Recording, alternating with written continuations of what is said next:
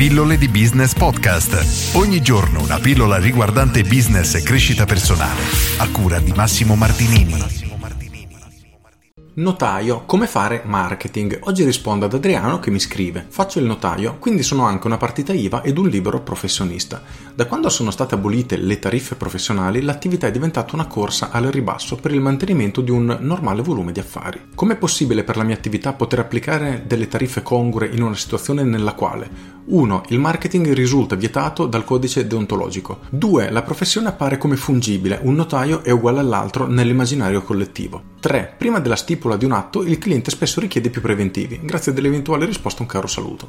Questa è una domanda molto interessante perché è un argomento effettivamente un settore, anzi molto molto difficile perché ci sono alcune particolarità, come ha indicato Adriano, che sono molto difficili da superare. L'unica che a mio avviso trovo effettivamente difficile è quella che la professione appare come fungibile, ovvero dal punto di vista dei clienti un notaio è uguale all'altro, per cui se io devo fare un atto e tu mi chiedi 1000, un altro mi chiede 500, le persone tendenzialmente andranno da quello che chiede 500, un pochino come le assicurazioni.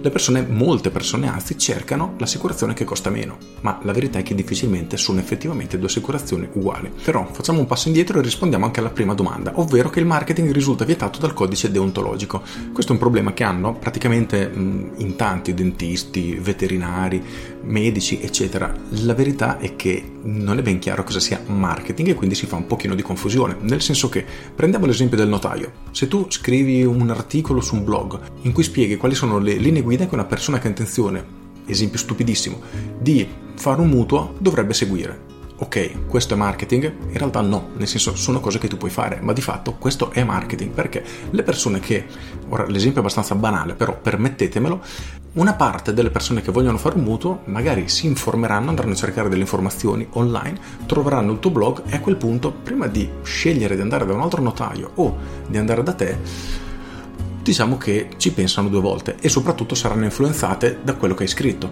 Ad esempio, se tu elenchi gli errori e le cose a cui possono andare incontro, se non tengono in considerazione alcuni punti e spieghi che tu nei tuoi contratti quei punti ovviamente li tratti tutti per evitare qualunque tipo di sorpresa, ecco che la persona nel momento che ha bisogno di fare un atto e la posta in gioco tutto sommato è alta, forse non sta a guardare le 500-1000 euro di differenza. Questo è il primo punto. Secondo punto, ho fatto al volo una ricerca per curiosità notai Milano e vedo che qualche sponsorizzata c'è, quindi ci sono notai che effettivamente fanno marketing anche in maniera un pochino, diciamo, più spudorata. Comunque, chiusa parentesi. Il secondo problema, ovvero che tutti i notai dal punto di vista dei clienti sono uguali, questo è a mio avviso il grosso scoglio e poi si lega al terzo punto che tu hai indicato, ovvero che prima della stipula di un atto il cliente spesso richiede più preventivi. Quindi come fare? A mio avviso l'unica cosa, l'unica azione sensata è quella di lavorare sul tuo personal brand e fare in modo che le persone che in qualche modo vengono a contatto con i tuoi contenuti e le persone che fanno un determinato tipo di ricerca sono le persone che non solo cercano il prezzo, ma cercano anche di capire a cosa vanno incontro.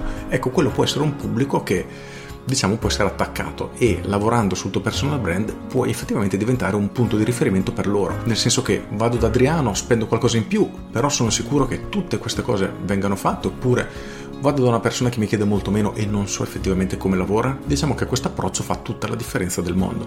In più ci sono anche strategie per inviare preventivi per cercare di aumentare il tasso di chiusura. E di questo ne parlo in una mia lezione bonus. Nel corso Business Fire Up, c'è una lezione proprio su come inviare preventivi, racconto il caso studio di un serramentista.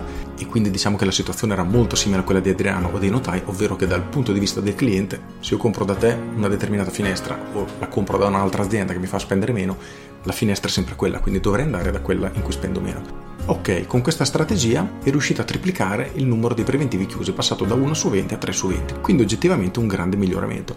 E come ha fatto? Praticamente invece di inviare un singolo preventivo, è stata applicata la strategia del prezzo a pacchetti, proponendo tre preventivi diversi per tre servizi diversi, ognuno con dei pro e dei contro, in modo che agli occhi del cliente, della persona che riceve dei preventivi, sei l'unico effettivamente che si eleva dalla massa, gli dai delle alternative e ti poni come un esperto. Quindi diciamo che può essere una strategia tutto sommato valida. E questa a mio avviso è l'unica soluzione che puoi trovare perché, come hai ben intuito, nel momento che le persone cercano il prezzo e dal loro punto di vista sei uguale ad altri, non potrai mai vincere se non entrare nella battaglia di prezzi e questo è ciò che non devi assolutamente mai fare. Per chi vuole approfondire l'argomento, sia nel personal branding, nella fase di acquisizione clienti, vendita, post vendita, creazione della propria autorità, eccetera, in quel caso consiglio direttamente il mio super corso, il mio capolavoro Business Architect, perché dentro c'è veramente tutto. Con questo è tutto davvero, io sono Massimo Martinini e ci sentiamo domani. Ciao!